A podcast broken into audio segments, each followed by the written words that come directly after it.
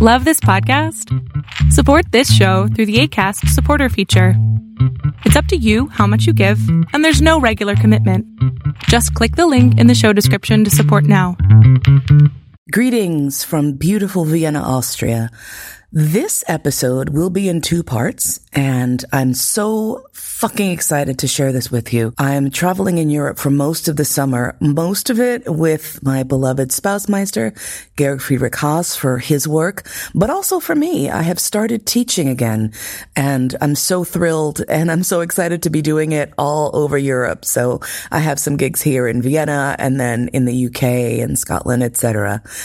So I had the delight and pleasure of being able to record a class that I did this evening at the Vienna Art Institute.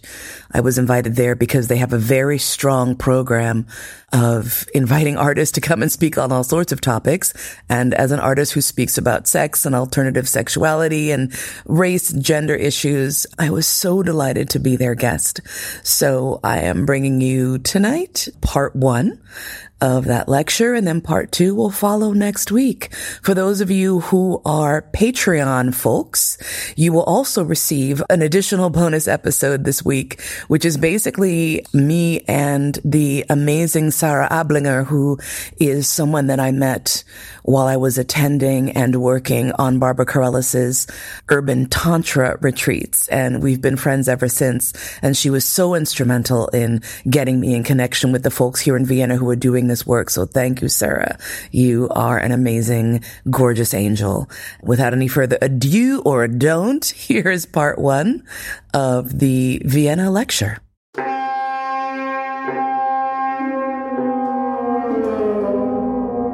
This is Mollena Lee Williams Haas. I deeply appreciate you listening and taking the time to hang out with me. I will be addressing issues of life, the universe, and everything that are often bogged down and mired in shame and grief, and talk about how they can be repackaged to be useful and gorgeous and fucking awesome for you. So sit back and relax, or you know what? Sit up and freak out. However, you prefer to listen. Let's go.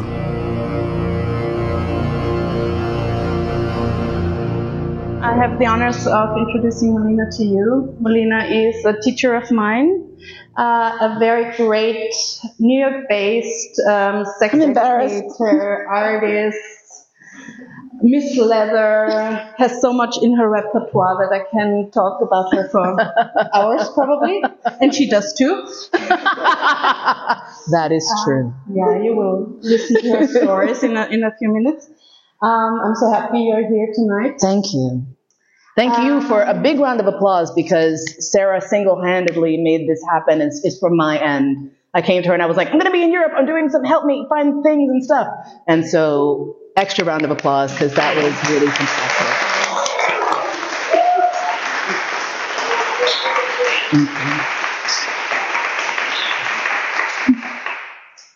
So um, we met actually, we found out eight years ago. Yeah, which quite is a long time. Um, um, at the Urban Tantra Professionals training where you were a teacher of mine, Mm-hmm.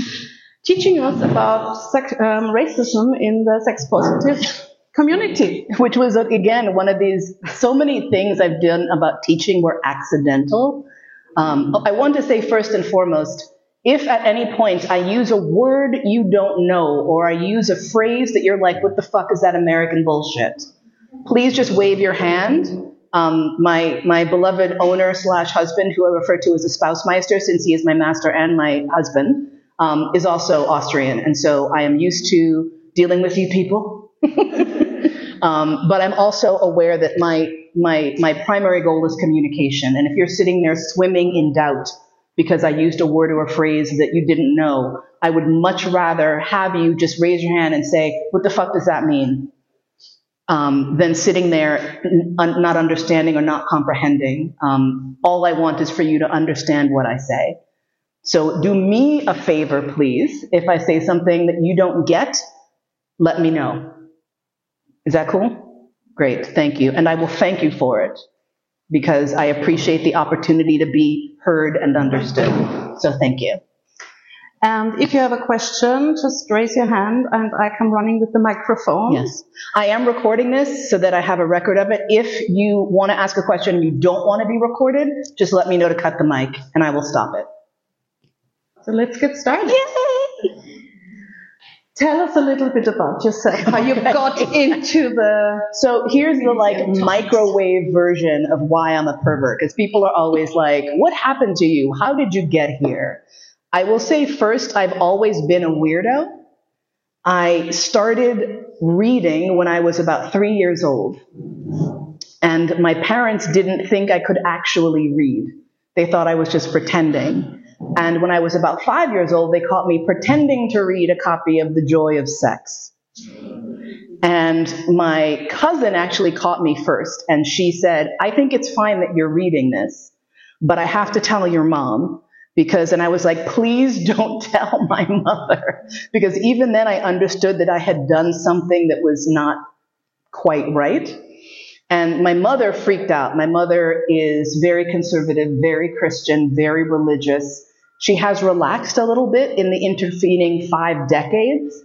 But at the time, she was very upset that her baby daughter was looking at pictures of dicks and assholes and pussies and all these things that should not be discussed until you are an adult. Now, nowadays, we know that that's too fucking late. But at the time, you know, this is the early 70s, my mom gave birth to me when she was just barely 20 years old. So she tried her best, and I did my best to disobey every single piece of advice she gave me about sex. And so when I started being curious about sex and sexuality, I was very into it. And when I met my first boyfriend at age 15, we did all the freaky stuff. He was very Catholic, and so he had told me he was going to wait until he was married to have sex. And I said, I've been waiting to have sex since I was five years old. I'm not waiting until I get married because I don't even know if I'm going to marry you. But I found out that apparently if you have anal sex, it's not considered violating the, the, the religion of the church. So I got fucked up the ass for like six months before I had, you know, Christian sex. and my first boyfriend and I actually had another partner, my best girlfriend, who I had a crush on. She and I were both dating him for a while. It was very Prince and the Revolution, Wendy and Lisa at the time. This was the 80s. That was just how it was. I discovered in retrospect that what we did was actually rather mature because we negotiated our relationship. And we had agreements about what was and was not okay. And the reason our relationship ended was because they were making out without telling me first. And I was like, I hate this, but we agreed that we would either all be together or we would all discuss it beforehand. So sadly, we have to not have this relationship anymore. And then when I tell this to like old, like polyamory perverts, they're like, you did that when you were 15? I'm like, yeah, bitch, I figured it out. so my exposure to alternative sexuality has been throughout my life. Growing up in New York City, you see a lot. A lot of life happens on the streets. And so I knew about queerness, I knew about gayness, I knew about uh, gender fluidity, I knew about all of these things just because I saw it on the streets of New York.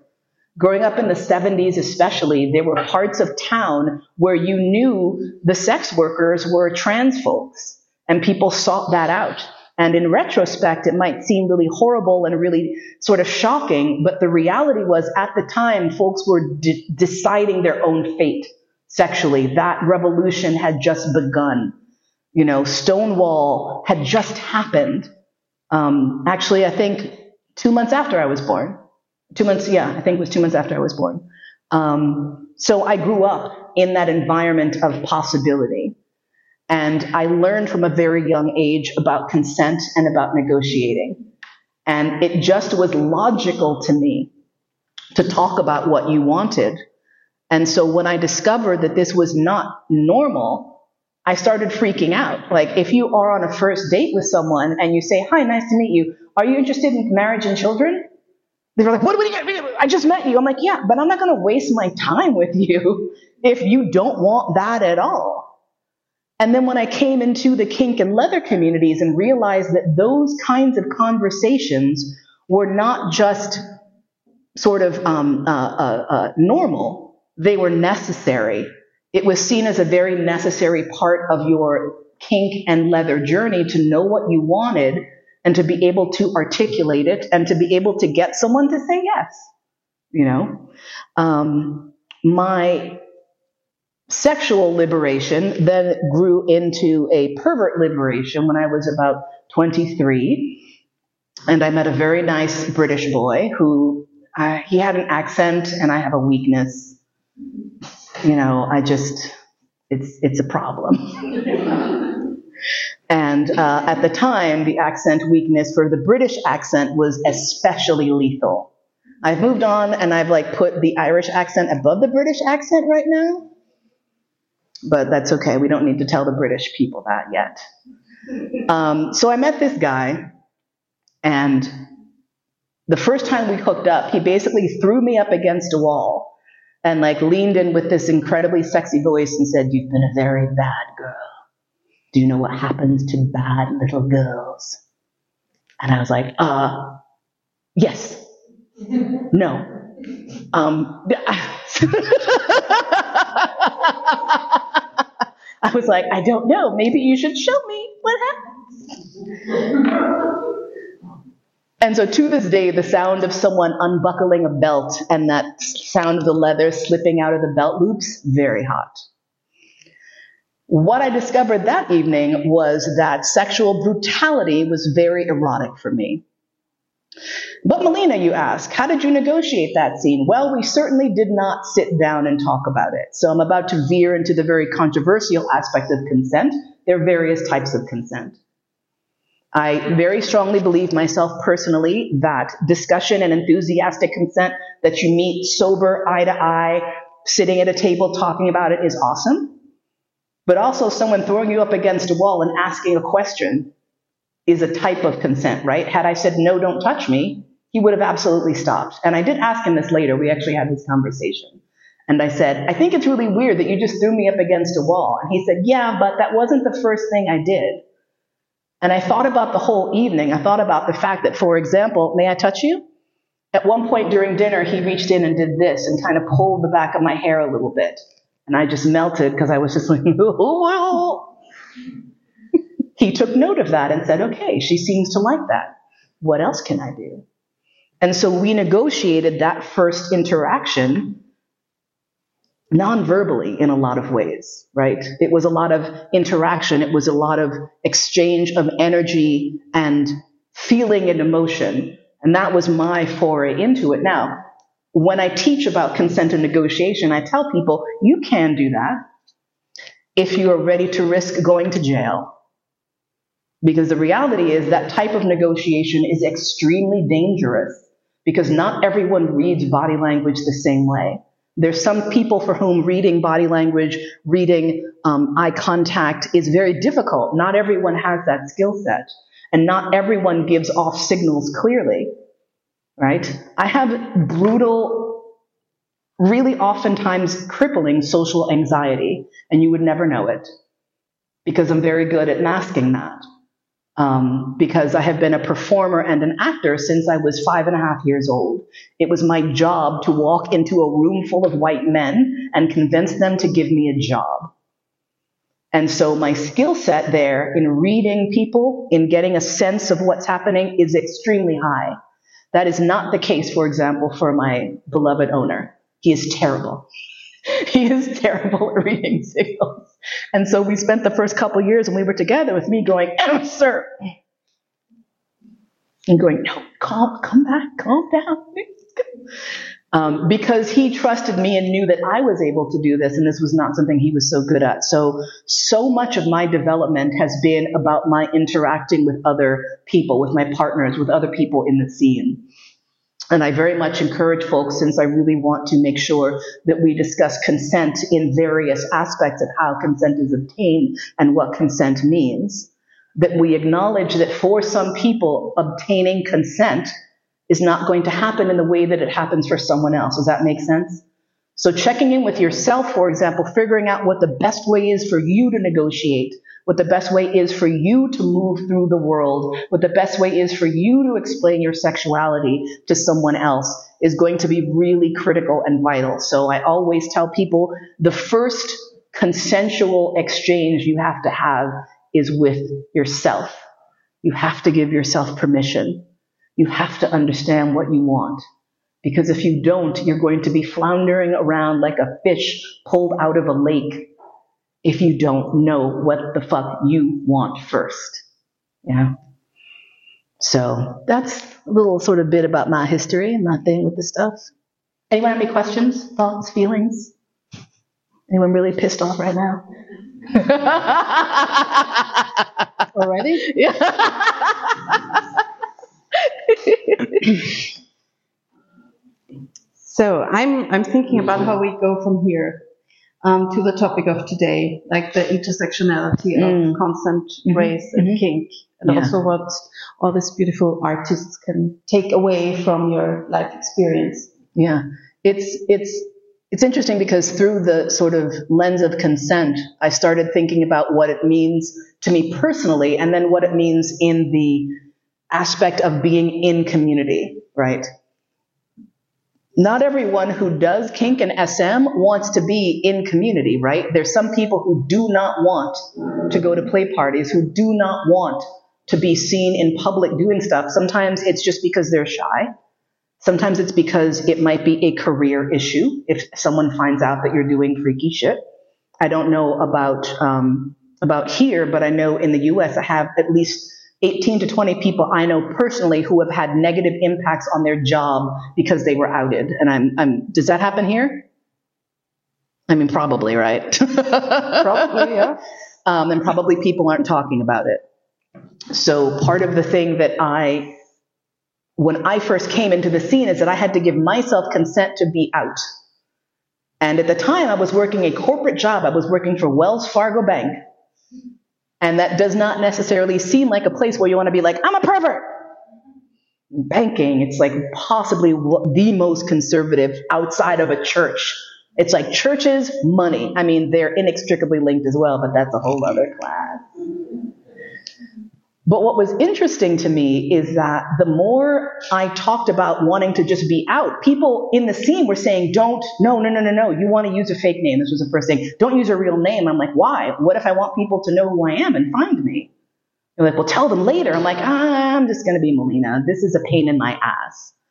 And what was interesting to me was that the first time I was outed was an accident. Well, not an accident, really. I was doing a show called 69 Stories, One Pervert's Tale. And it was a solo show about how I became a pervert because I was tired of having to tell the story over and over again. I was like, just come to my play. and it was reviewed in the San Francisco Chronicle newspaper. And so one of my coworkers walks in on Monday morning, slams down the newspaper, and is like, why didn't you tell us you were in a show? And I said, Did you read the article about the show? That's why I didn't fucking tell you. I was like, I don't know if you want to come to work on Monday after seeing my titties and my naked ass on stage and then have to like come up to me and go, hey, can you file this report? Thanks. but as it turned out, about 20 people from my job came to see my show. They booked a group of tickets. There they are all sitting. And I'm like, hey, hey, nice to see you. The lesson I learned from that is that everyone's a fucking pervert. There are no, vanilla is not a thing. It does not exist. Because over the next month, almost every person who came to see the show came up to my cubicle at some point when no one was around and would be like, hey, so that thing you were talking about with the spanking, my wife and I love to do that. I was like, see, you're a pervert. They're like, no, no, no, I'm not a pervert. I'm like, yes, you are. You're a pervert. You have taken something that is meant for reproduction and you've made pleasure out of it. That is perversion by the dictionary definition. and he's like, oh, yeah. But you know what's amazing? When you give people permission to be freaky, they love it.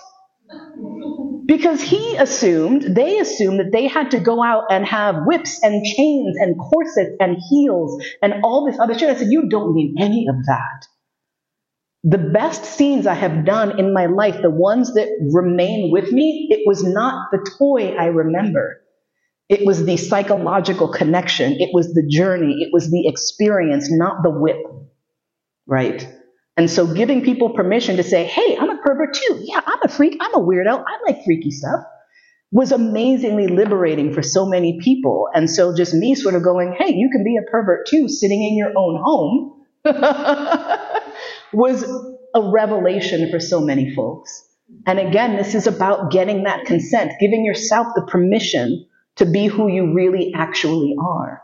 And then once you are living in that truly authentic space, getting that consent, obtaining that container where you can be who you are becomes easier because you are not in your own way. Do you know what I mean? We tend to put ourselves in our own way when we're afraid. And there's a lot to fear. When you're putting yourself out there as someone who is sexually non standard, there's a fear of judgment. There's a fear that people aren't going to accept who you are. And that fear is very real. But what I have found, and this is my own personal belief, is that the people who reject you and freak out and prosecute and push and abuse you are doing so because they're afraid. Because they fear, maybe they don't want that, but there's something that they don't have because they're afraid. And if you can let go of that fear, you find so much richness in obtaining what you need and so I try to approach people who are very oppressive with compassion and say, I'm so sorry you are not getting your genitals treated in the right way, because that's probably what's going on here. I'm sorry that you are not able to reach out to your partner and say, This is what I need. Because it's very scary for a lot of people. I mean, I don't, I, am probably one of the older people in this room, and I can tell you I've seen entire relationships burn to the ground because people fail to say, This is what I need. I've seen marriages. I have friends who have been married for longer than I have been alive who wanted to talk to me about how they reconcile a gap in their relationship because they had different needs. And I was like, How are you possibly asking me? You have been married for 50 something years. And they were like, But you have a way to say the things. And I was like, Okay, let me try to say the things. But what's amazing about that is that that's so human, isn't it? To be so afraid to say, this is who I am and this is what I need. And the thing about consent culture, which I am, you know, one of these cranky Gen X people who's realizing that the cranky boomers actually like are cranky for a reason because society moves, things change and shift. And the consent culture that is coming up is oftentimes for a lot of us a little bit stressful we're like, why do I have to go through all of that? Well, you have to go through all of that because the end result is so much more satisfying when everyone is on the same page and everyone knows what is desired of them and everyone knows exactly what they need, right? And, and I'm not saying this from a place of perfection. I've been with my partner for, it'll be 10 years this fall. And it was just last year that I said to him, look, you know what? I just, this is going to sound really weird, but can we? And then I spewed out this, like what I thought was this outrageous, ridiculous, kind of fucked up evening that I had planned. And he was like, absolutely. And I was like, that's it. I was like, could you be more shocked? I was just like, I thought that if I said I wanted to watch tentacle porn and eat pie while you eat my ass was going to be a lot. And he was like, Do we even have pie? like, that was his question. Like, is there pie? and I was like, Yes, sir. I wouldn't have said it if there wasn't pie. But my reluctance, my shyness, my embarrassment about loving tentacle porn kept me from even saying this to like the person I love and trust the most. Because I hadn't given myself permission yet. So I'm saying this to encourage you, not because it gets easier after, I mean, I've been doing this for 28 years consciously it doesn't get easier. So I'm not saying like you are just going to be this expert at consent and spewing out what you want and owning your desires. It's going to be hard. But the reward is pie, tentacle sex, and ass eating. I don't think that sounds bad to many people. Like pick one of those things if you don't like all three at the same time. It's a bit intense. but one of the, I just, I can't say it enough. Please love your freakiness Please give yourself permission to be a goddamn weirdo. Do you know how I met Georg Friedrich? On OKCupid, which is a stupid fucking dating site. It's not even designed for perverts. I took my pervert profile and slapped it on the fucking regular ass vanilla website and got dozens and dozens of men who were like, oh my God, you do that? I want to do that. And I was like, yes, but I want you to do that to me. There's so many submissive men who are just like, please step on my fucking balls. And I was like, oh, I'd gladly step on your balls because I just happen to like that, but not daily. But then I met my beloved other person, right? Like through this stupid site where like you think that putting out there that you're a pervert and a weirdo is going to make you vulnerable. And it does, but it makes you vulnerable in the best way, which is you are saying, this is who the fuck I am. And that is so vital and so critical. And once you have done it, you are inviting into your life and into your energy field other folks who are attracted to that bravery, who are interested in your honesty, who see that you are being who you really are. That is sexy as hell. When people meet someone and go, God, you are really you, that's hot. And anyone who doesn't believe that is a douchebag. if anyone believes that they are, this is part of the reason why I always get so pissed off when people are like, oh, training, you have to train slaves and submissive. No, you don't. You just have to be. You have to be. You have to exist. You have to love me how I am. And if you don't, you're not the right owner for me. That's it. That's it.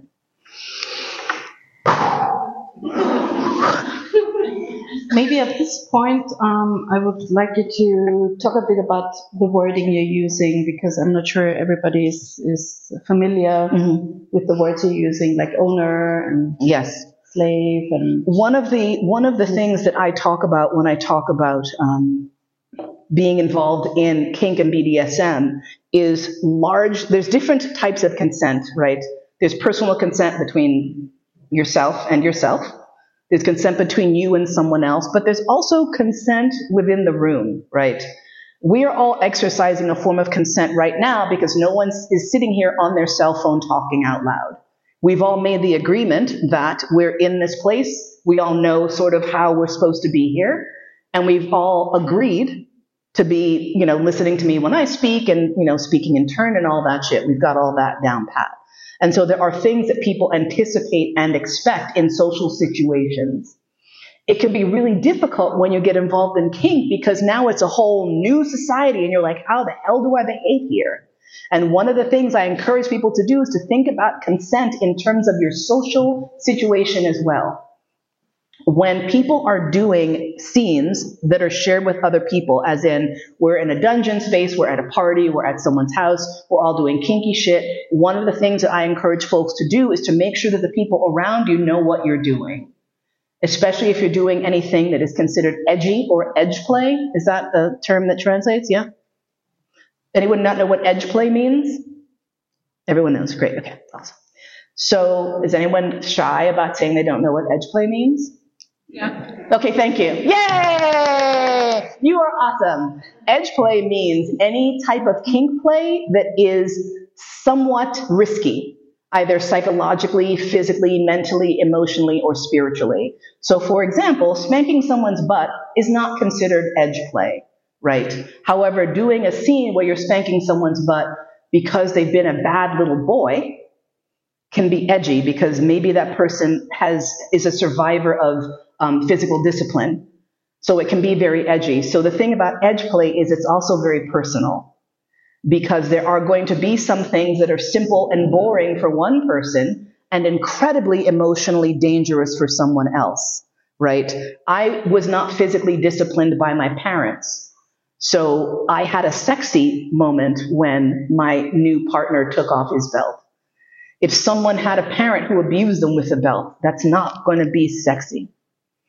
And so this is part of the consent culture that we tried to build, especially in the Bay Area, in the San Francisco Bay Area, where I first sort of grew up in kink.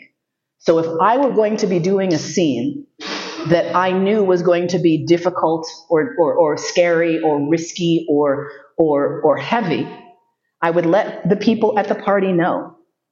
I would say, I'm going to be doing this type of scene. It's going to be kind of intense So just let folks at the party know that at 8:30, this part of the dungeon, don't go over there if you don't want to hear these particular bad words being said to this particular person, right?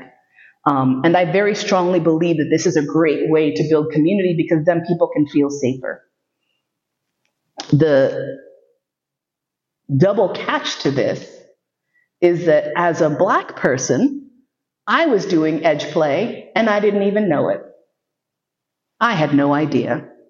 I was at a kink event at one point and a white woman came up to me and was like, I saw a race play scene that you did and it was so disturbing and it was so, I wasn't ready. No one told me you were going to be doing this lynching scene and I, I can't believe it. And I'm horrified because I'm very careful about this. And I'm like, how did, I was like, how did that happen? And then I'm listening to her as she's describing the scene and I said, wait a second.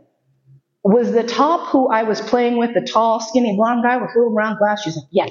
I said, I'm going to stop you right there. I'm going to stop you right there. That particular individual doesn't do race play. That was my trainer at the time. His name is David. David is so politically correct, he won't even say the phrase, the N word. He won't even say that because it makes him think of the N word and then he gets so upset because he had pounded into his head by his liberal, left wing, communist parents that not only do you not say those words, you don't think about people that way. And so she said, No, but I saw him. I said, No, what you saw was a black woman getting tied up. And then what you did was make that about a lynching. Lynching is the practice of hanging people. It's like a hanging. But lynching specifically targeted African Americans in the um, in the uh, uh, uh, well prior to the exclusion of slavery, but there was a huge rise in it after slavery was repealed as a way to uh, terrorize the African American um, free population. Um, as a rather ugly little point in American history, they used to actually take pictures of dead black people hanging from trees um, and then sell them as souvenir postcards. And people collect them now. They're a collector's item. Um, so she, being the good white woman that she was, was upset that this was being reproduced in a dungeon. And how dare we? And how dare we do this without telling people? And I said, I, I didn't do that. I was just getting tied up by my partner. There wasn't even a rope around my neck, which doesn't necessarily mean it couldn't be a lynching because there's lots of ways to kill someone with rope. But I realized in that moment that who I was was a problem for some people. I could not exist in the same way that a white woman existed in this culture. I can't just be tied up. I'm being lynched. I can't just do a flogging scene. I'm now a runaway slave who's being abused. I ran for, as she mentioned, a, a leather title. We have you know, you guys have beauty contests here. Is that a thing in Europe? Right? Like, what is yeah, the like very local, yeah, and stuff like that. We're America, so we have to do it super extra, right? Mm. So not only are there beauty contests for like, you know, mm-hmm. Miss Manhattan, Miss whatever, it goes up to the national level and whatever else. So of course, leather people are like, we're going to do this too. But the origin of leather contests actually is, is far more interesting. Short version of it. During the AIDS crisis, contests became a way to raise money. And so men's gay bars would have like, you know, Mr. Eagle New York, and they would have hot guys in jock straps get up, raise money for people who were sick to get meds for the men who were dying of AIDS. And then this blossomed into a whole subculture. And I ran for Miss San Francisco Leather, and then I was International Miss Leather. And uh, why, why was I talking about this? Oh my God, middle age what was I saying? Beauty contest, leather contest with the thing and the stuff. I lost my train of thought. Um, Welcome to middle age. So leather contest were a thing. We were doing raising money for whatever. Why was I talking about this? Yes, thank you. Thank you. Whew. Take note, because you're all going to be old at some point. Have someone who's listening more carefully than you're speaking. And so part of this contest is that you have to do what's called a fantasy. So you have to do a little, a little skit, a little piece of theater to show like, you know, something about kink. And my fantasy, you can find it on the internet. Thank God someone recorded it. I came out dressed in this typical sort of exaggerated costume of a slave. Like, have you seen Gone with the Wind? You know, about those old Hollywood movies with like the apron and like the big fat mammy with a rag on her head. You know, I came out dressed like this in chains. And of course, the whole audience is like, especially the black people. but my fantasy was this I came out in the chains with the thing, and the music that was playing was actually an old it's a, a, piece of music called Lift Every Voice and Sing, and it's basically the unofficial anthem of Black Americans. And so, me in that costume with that music in the chains, people were like, holy shit, what the fuck could possibly happen now? And so I danced around a little bit, did my little interpretive dance shit, and then suddenly I had one hand out. I was like, oh my God, and suddenly I had two hands out. Suddenly I'm like, fuck this thing, fuck that thing. And underneath I had like a latex skirt and like this leopard bra and like sexy stockings. And then everyone in the audience like, ah. And then at the very last thing, as the final chorus is singing in this beautiful swelling of music, I pick up this shackle and I put them back on like, yeah, fuck you. This is me. And the audience is like, ah, freaking out except for a bunch of older white women who were very stressed that I abused the imagery and did this racist fantasy. And I was like, wow, the point, you didn't just miss it. You weren't even in the same building as the point. The point missed you entirely by blocks. The point was that this was my fantasy about my journey and me taking power of myself. And I realized I can't be understood by everyone, but I can be understood by a great many people. And the closer I am to being who I am, the more other people will see that and understand that they need to be who they are as well. And this is the thing, like some people were very upset, and I said, you know what? You consented to see whatever the fuck we did when you showed up for this contest. That was your consent.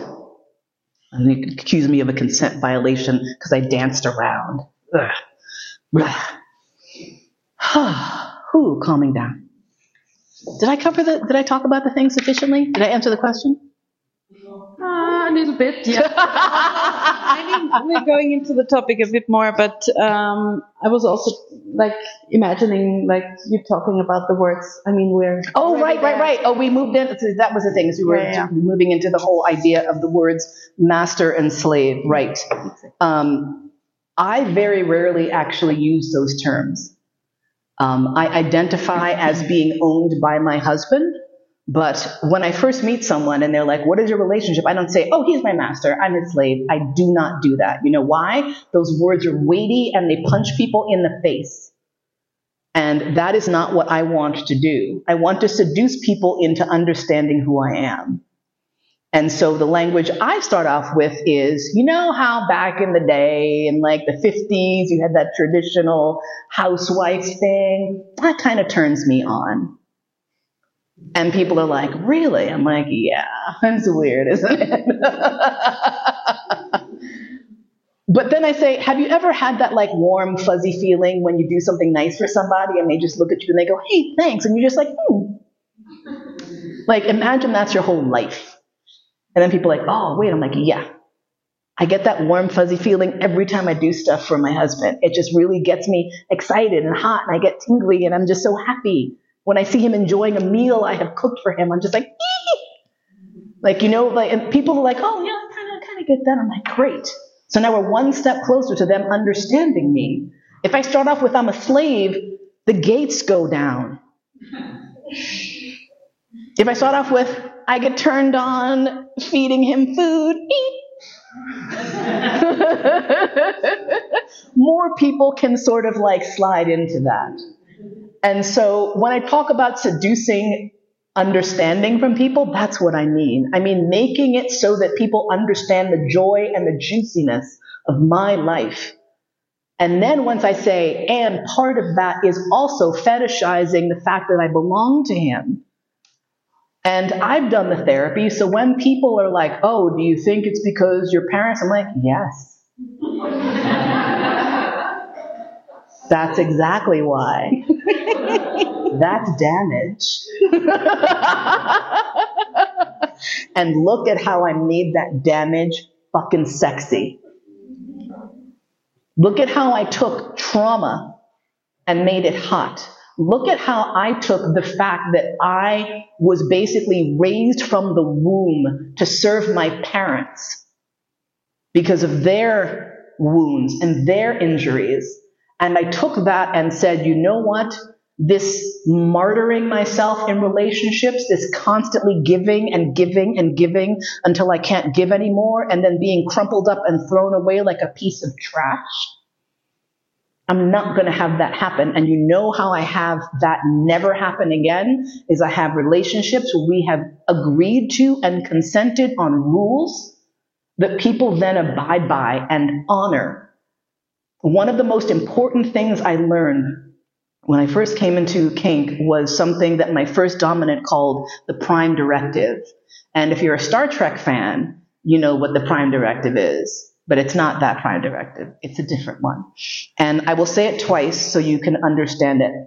The, uh, the, the prime directive says the following.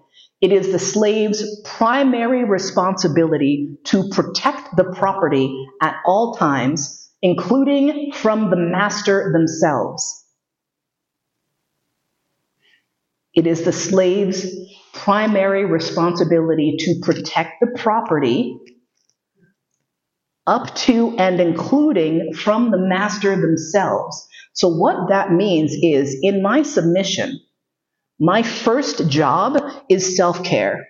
Nothing else is to be done until I have made sure that I am functional, online, and feeling good. And if I am not, and I do not tell this to my partner, I am in violation of our agreement, which is the only way to get someone who is willing to throw themselves into a moat full of crocodiles to take care of themselves. I said this to my therapist, and I was like, consensual BDSM is harm reduction. And she was like, oh my God. she was like, oh, that's good. I was like, I know, write it down. but this is what I have found for myself is that our relationship, which is based on first and foremost consent and love, means that I must take care of myself. And if I don't, that is disrespectful to my husband and owner. Wow, nice, right? So if I'm having a shitty day, I'm not allowed to just put my head down and say, I'm just going to do it for sir. This was so revelatory for me. And this was one of the things I learned in like the first three months I was in real time doing stuff in the scene. And I, am grateful for that crazy, crazy dude. Our relationship was not long term. It was like, well, it was long term for the scene, I guess, like two, almost two years, which is a long time in kink. It's like dog years, I feel like. Every year in an SM relationship is like a seven year marriage. But what was, what was important to me, and I was so glad I learned it, was that I was valuable. So many people assume that being a slave means that you are a piece of garbage in the corner. And I'm like, that's chattel slavery. The word in English is chattel, C H A T T E L. And what that means is uh, property, an item that belongs to you, right? So if I have my luggage, that's my chattel. If I have my horse and my cow, that is my chattel. If I have my horse, my cow, and my slave, that is my chattel because in the slavery as it was practiced in America, I would not have been a human being. I was pretty much on par with, and in some cases below, an animal. And I explained to people that's not what we do. Consent is everything. Consent is the only thing that makes my relationship with my owner healthy. If you take away consent, it is the unhealthiest, grotesque garbage, risky, dangerous shit ever, ever. But you lay consent on top of it and it's all good. And then you add to that the supporting structure of my job, my first job is to take care of myself. Do you know who told me that that was my first responsibility is taking care of myself before this man? Nobody. Not my mom, not my dad, not anyone in school, not any of my friends, not one other black woman, because we're not taught that. We're taught first and foremost it's Jesus, then everyone else in our family except for us, and then maybe we, you know, take a shower. That attitude killed my grandmother. And it caused my cousin to lose her foot because she failed to take care of herself, because she believed that her most important duty was to her family, to her children, to everyone else. And yet I'm the selfish, crazy pervert. You know who's taking care of themselves first? I am, because in my consensual master slave relationship, I have been given the gift of making me the most important thing in my life before even him. That is what my slavery looks like. And that's why I sneak up to the word. Because if I just start with slavery, you have a picture of roots and kunta kinte and all this crazy shit when it looks more like me going, Sir, I need another hat. And him rolling his eyes and going, I like this one. Or me saying, Sir, you are absolutely not going to take this other thing. I, I don't want to hear it. We're not doing it. You're not doing it. Stop. Does that look like slavery to many people? No. A lot of people are like, how is, they're like, you're so bossy, you're so obnoxious, you're so pushy. You're telling him what to do. How is that slavery? I'm like, it's slavery because that's what he hired me to do. That's my job. And once the, once he has consented to have me yelling at him, to take his medication, to have me pulling him out of social events because he's tired and he needs to sleep, that is what my slavery looks like. It will not look like other people's slavery, but that is what my submission looks like. And for each of us to decide what our kink, what our fetish looks like, is not just our responsibility, it is also your delight. How amazing is it to say, I can do whatever I want sexually as long as they say yes? That's amazing. And you know what? You'll find someone for the yes. For all of you who are like, yeah, but I can like, you'll find him. I don't care if what you want is to dress up like Donald Duck and be in an inverted suspension while people throw carrots at you. There will be someone for whom they're just like, oh my God, I have been waiting for so long. Whatever you want, there is someone else who either wants that as badly as you do or wants to see the look on your face as that carrot hits you in your fuzzy butt. that type of freedom is what you get when you give yourself permission, when you seek out other people and you let them know who you truly are and let them see you. Because once you can do that, then they can say yes from a place of enthusiasm and a place of trust. And you have to trust yourself first. And it's hard. And I mean, believe me, I am a recovering alcoholic, so I lived through years of self hatred. I hated myself. I thought that I was literally a piece of human garbage who did not deserve to live.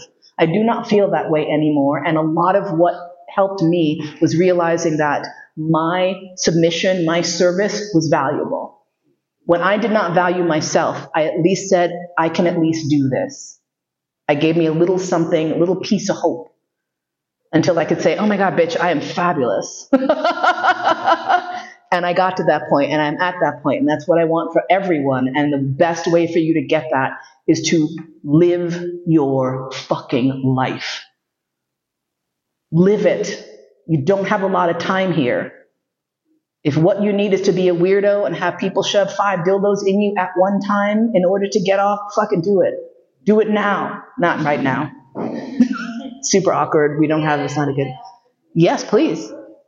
No, right now. Thank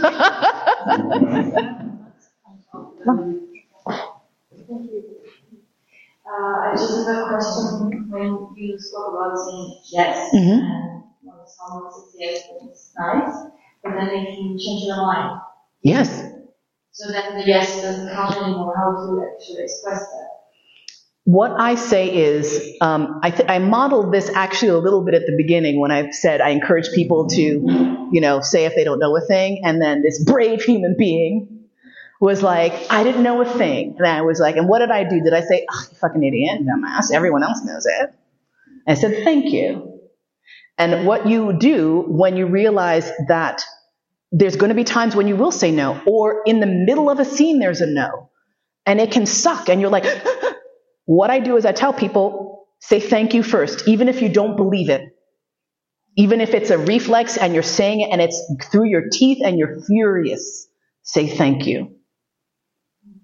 Because that will take you into a place of saying, okay, why am I saying thank you? Even though I'm su- super disappointed, I'm saying thank you because that person is being honest and trusts me Anyone here done something sexually that they didn't want to do? Yeah? That's kind of a universal thing. And here's the thing stop. Why did we do the thing we didn't want to do? Generally, fear, obligation. Sometimes it's just to please the other person. And I actually have no problem with that, as long as it is consensual. So the first thing I tell people is to say thank you, even if you're disappointed, even if you're angry, whatever it is, say thank you because what that person has done is to honor the trust that you have and to honor the fact that you are in that moment authentically saying, I cannot. And understand that the no or the stop or the red or whatever might not be about you, right? This is what people think. Like someone has said, no, it's about you. You take it personally. How can you not take it personally? You're the only one there who heard the no, right? But it's not about you. Get this in your head. That no, that red, that stop is not about you. It's about their need in that moment. It's about their safety emotionally, physically, mentally, spiritually. And so what they've done is tell you, I need help. I need something from you. I need you to stop so I can figure out what that is. And so approaching it from a place of gratitude allows you to like let the rage and the anger or the disappointment or the sadness or the confusion or whatever become secondary to gratitude because I have done scenes where I pushed through and I did what I thought they wanted. And almost inevitably, it led to something not great. It led to me walking away feeling not awesome, not feeling respected, not feeling seen, not feeling like a whole person. And so approaching it from a place of gratitude is helpful. The other thing I will say is before you play, say, what happens if you need to stop? What do we do? It's part of negotiation. It's part of that consent to have the, the, um, in school, when you're in school, do you do fire drills where you practice how to evacuate the school when there's a fire? They ring the bell and everyone lines up. Do fire drills for your sex. What happens if? What happens if the condom breaks? What happens if I freak out? What happens if I dissociate? What happens if I, you know, um, freak out? Have these discussions because that drill will assist you when the thing actually happens. You know, um, my first dominant, when we first started negotiating our relationship, we negotiated for the end of our relationship.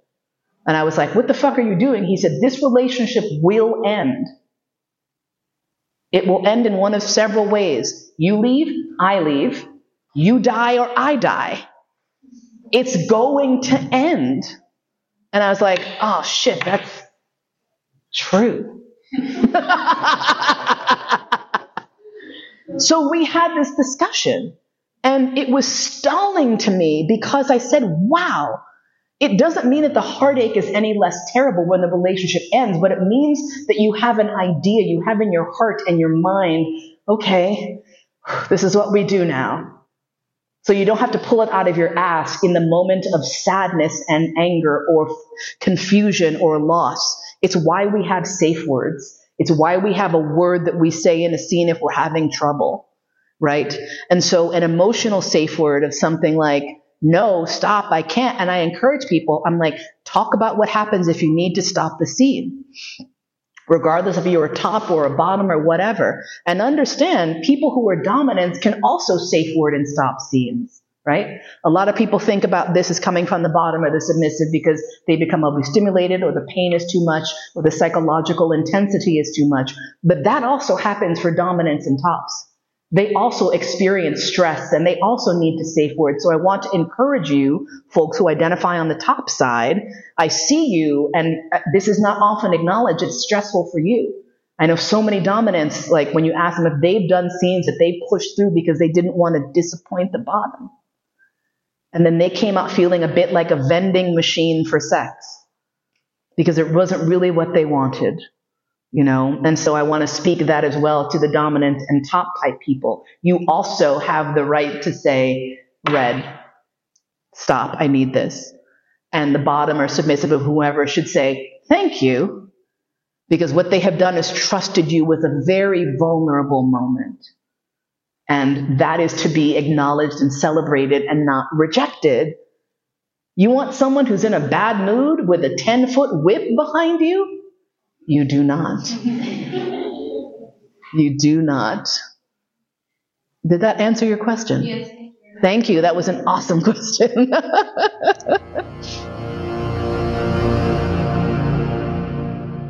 You've been listening to All That and Mo Thanks so much for spending your precious, precious time with me today. My podcast is produced by Cody Crabb, theme music by Georg Friedrich Haas, as performed by Marcus Weiss. And I look forward to spending time with you again really soon.